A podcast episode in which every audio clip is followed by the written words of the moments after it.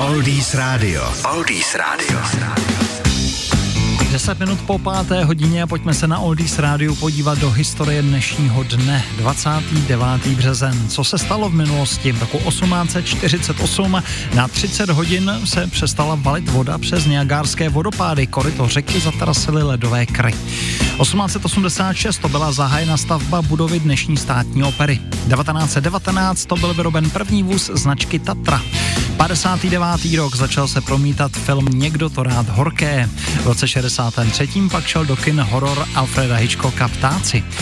1989 to byla slavnostně otevřena skleněná pyramida na vnitřním nádvoří pařížského Louvru. V roce 1990 byl změněn název eh, naší republiky na Československá federativní republika. Do té doby jsme byli Československá socialistická republika.